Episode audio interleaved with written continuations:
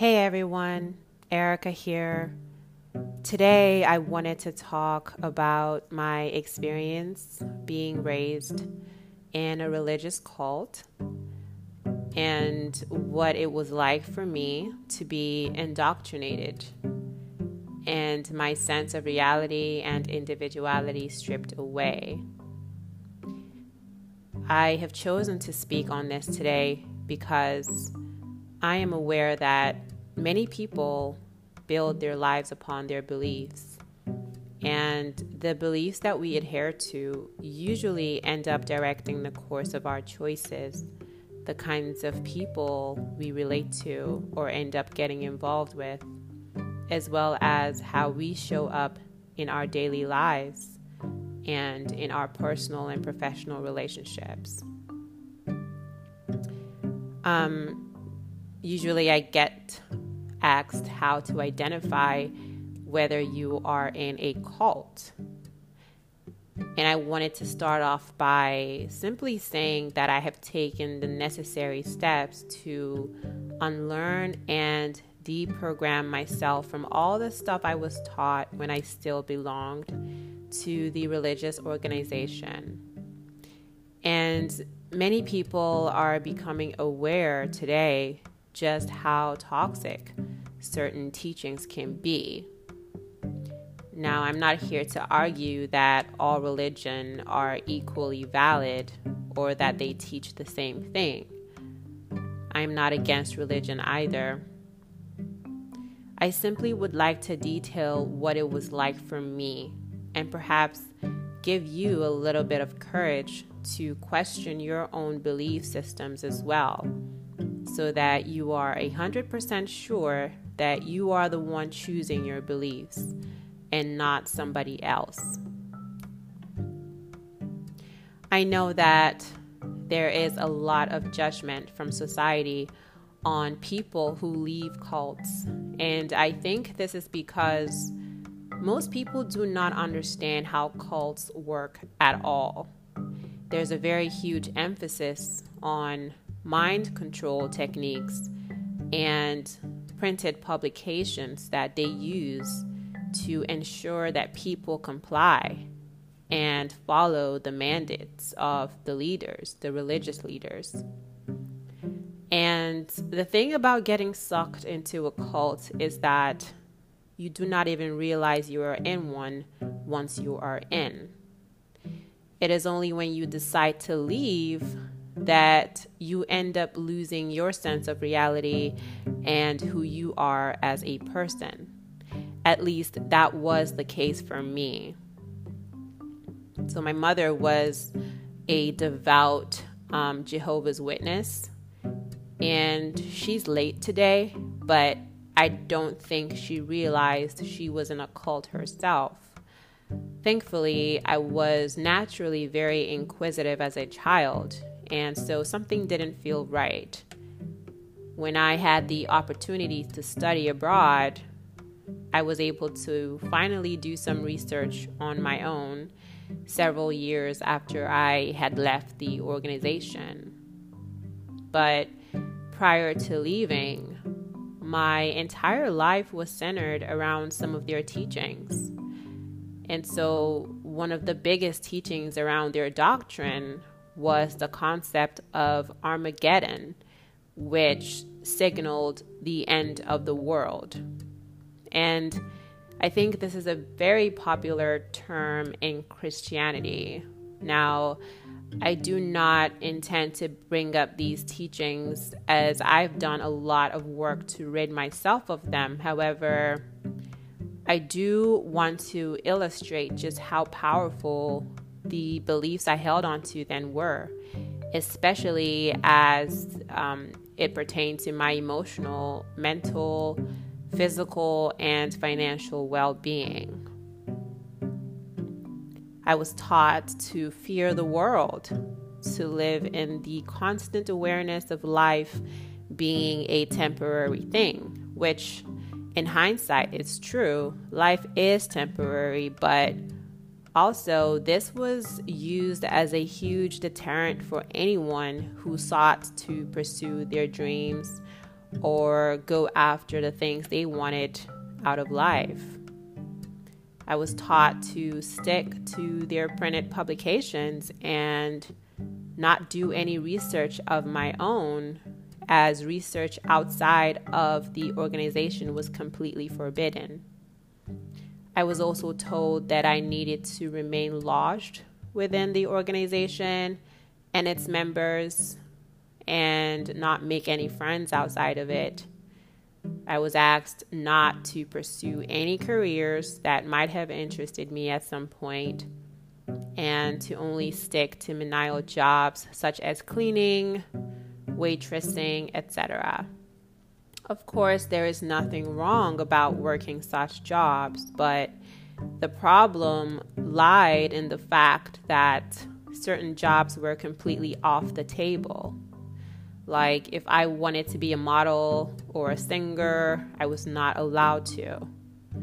These are just some of the things I was made to believe about myself and my worth as a person. This just goes to show that sometimes we really need to question and assess what we are told in the name of religion because our beliefs are so powerful and they can end up directing the course of our entire lives. I wanted to be 100% open and completely honest about this because I know that there are still a lot of people in such organizations as these who truly believe that they have found the truth while completely being lied to by those hoping to take advantage of their vulnerability and their quest for some sort of salvation.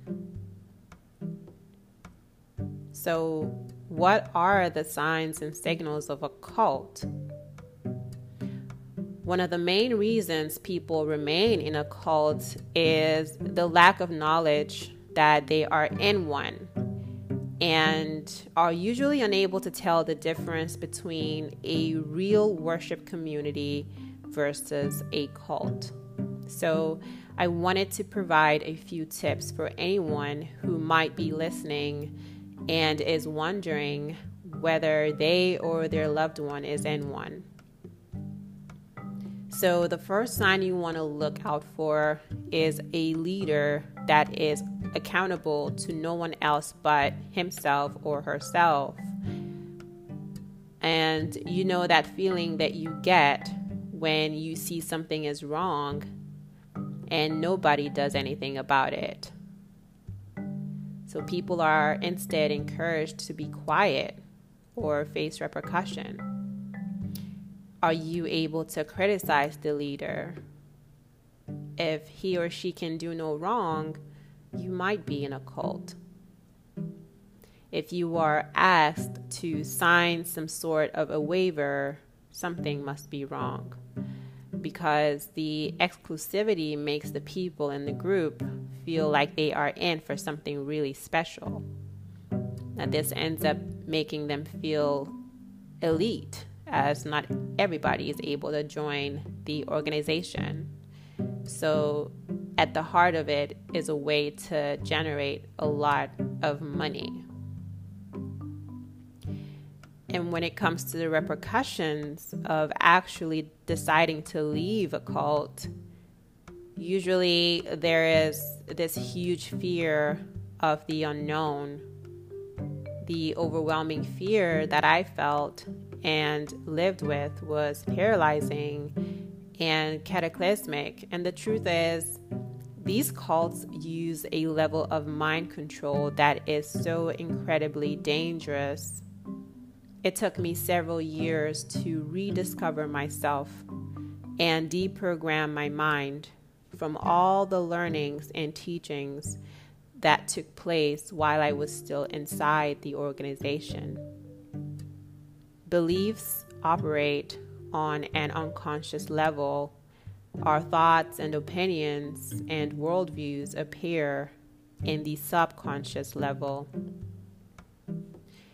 Another repercussion people experience is shunning from friends to family members and disassociation from rejoining the organization if somehow you end up feeling lost and out of place in the world. I think this is a way of discouraging members from ever considering leaving at all, knowing that they may never be reinstated or may be shamed in front of large groups of people.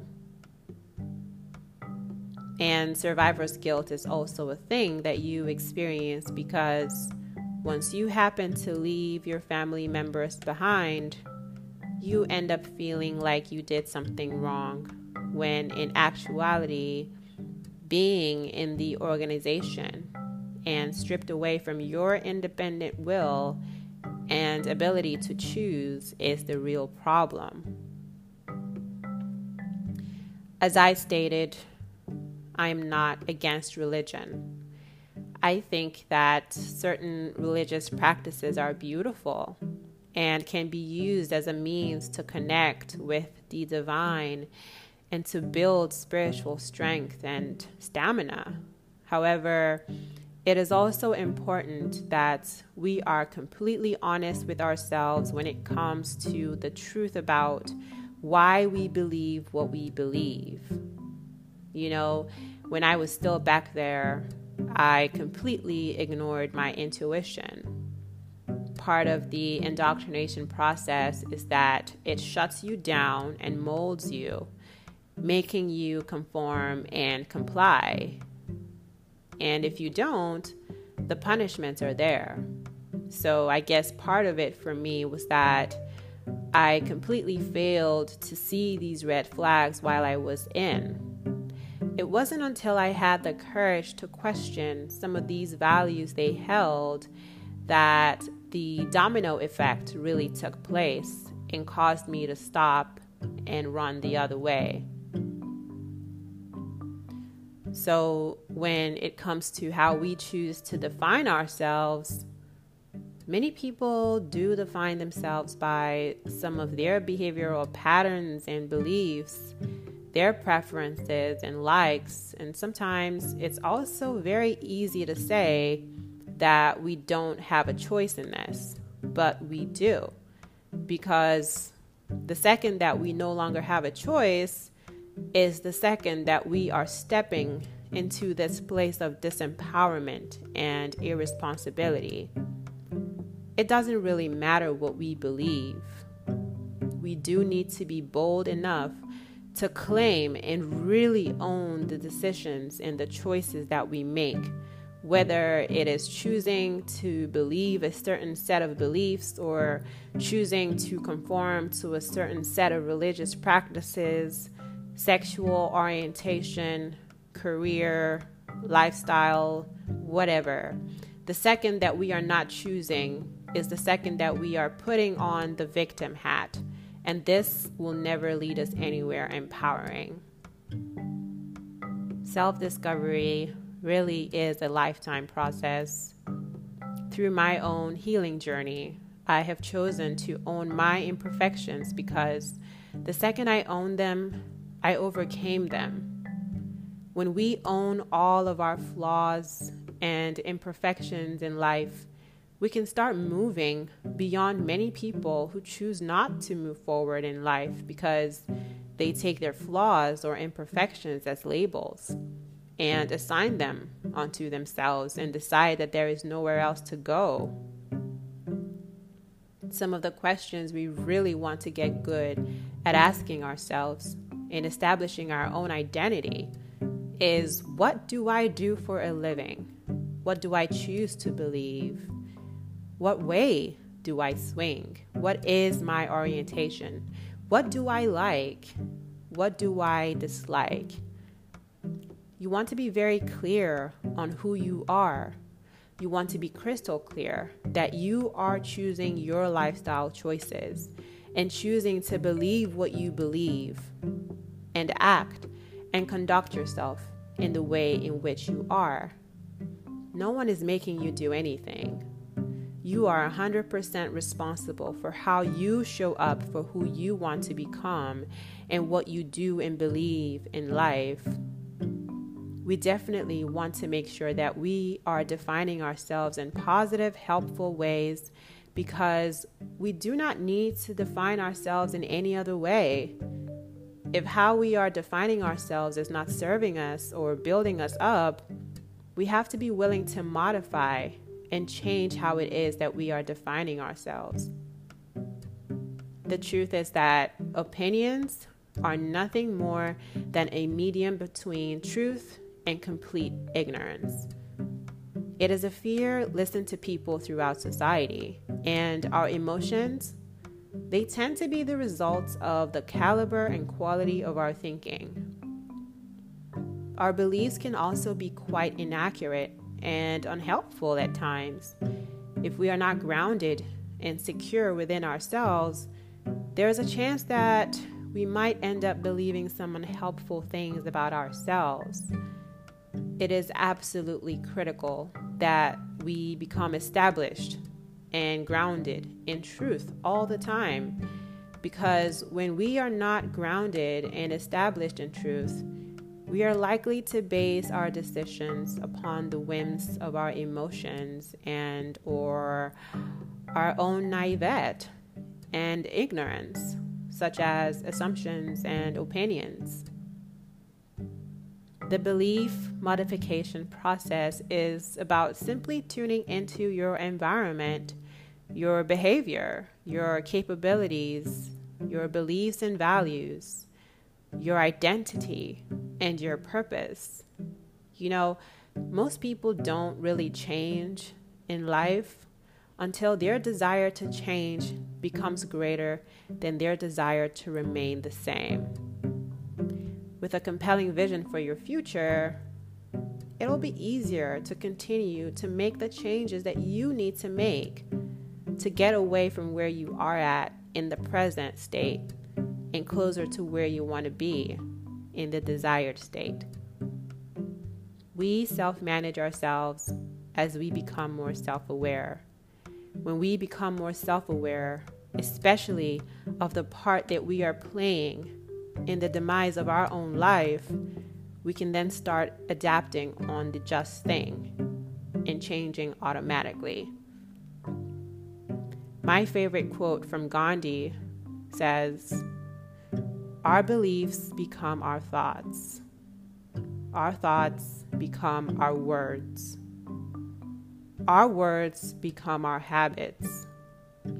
Our habits become our values our values become our destiny.